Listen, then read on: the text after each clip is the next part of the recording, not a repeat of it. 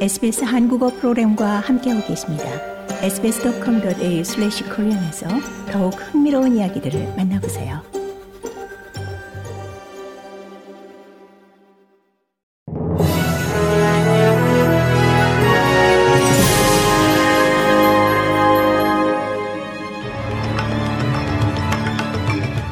(2월 14일) 화요일 저녁에 SBS 한국어 뉴스 간추린 주요 소식입니다. 영내 위협에 대한 호주의 전략적 위치를 담고 있는 국방 전략 검토 보고서가 연방 정부에 전달됐습니다. 노동당 정부는 향후 10년과 그 이상의 기간 이 전략적 도전 과제에 대한 호주군의 대비 상황을 검토할 것을 스티븐 스티브 전 국방장관과 앵거스 휴스턴 전 합참의장에게 의뢰한 바 있습니다.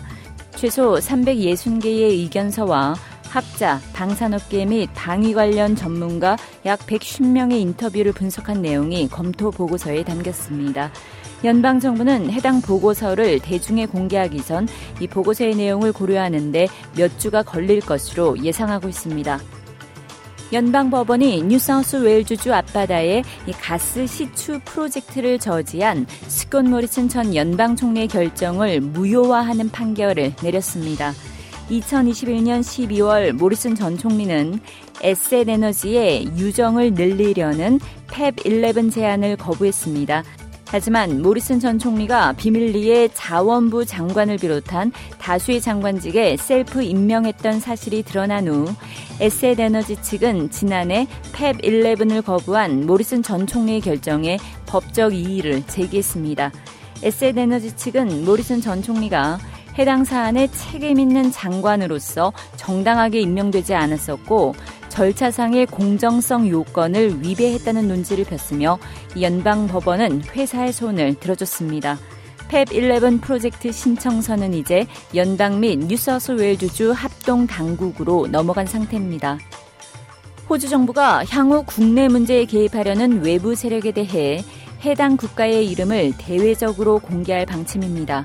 또한 국내 첩보 기관들은 외부 세력 개입에 노출돼 있거나 피해 위험 지역 사회에 대한 감시나 보호를 강화하는 프로그램을 운용할 방침입니다.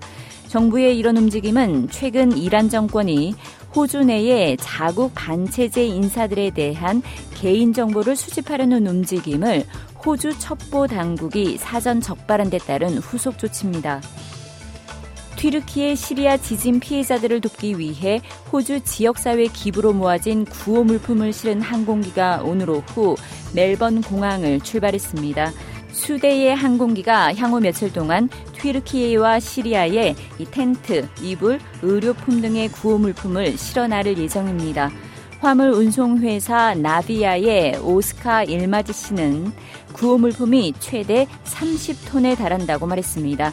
튀르키예 시리아 강진 9일째 이 사망자는 3만 7천 명을 넘어선 상태입니다. 미국이 안전과 보안 위험을 일으키고 있는 미확인 비행물체 처리 등을 위한 범정부 조사팀을 구성했습니다. 미국은 현지 시간 10일부터 사흘 연속으로 미확인 비행물체를 격추했습니다. 백악관은 미확인 비행물체와 관련해 외계 징후는 없다고 선을 그었습니다.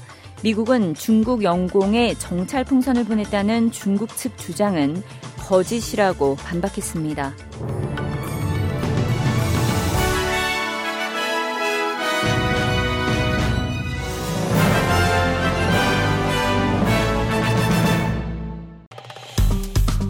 좋아요, 공유, 댓글, SBS 한국어 프로그램의 페이스북을 팔로우해 주세요.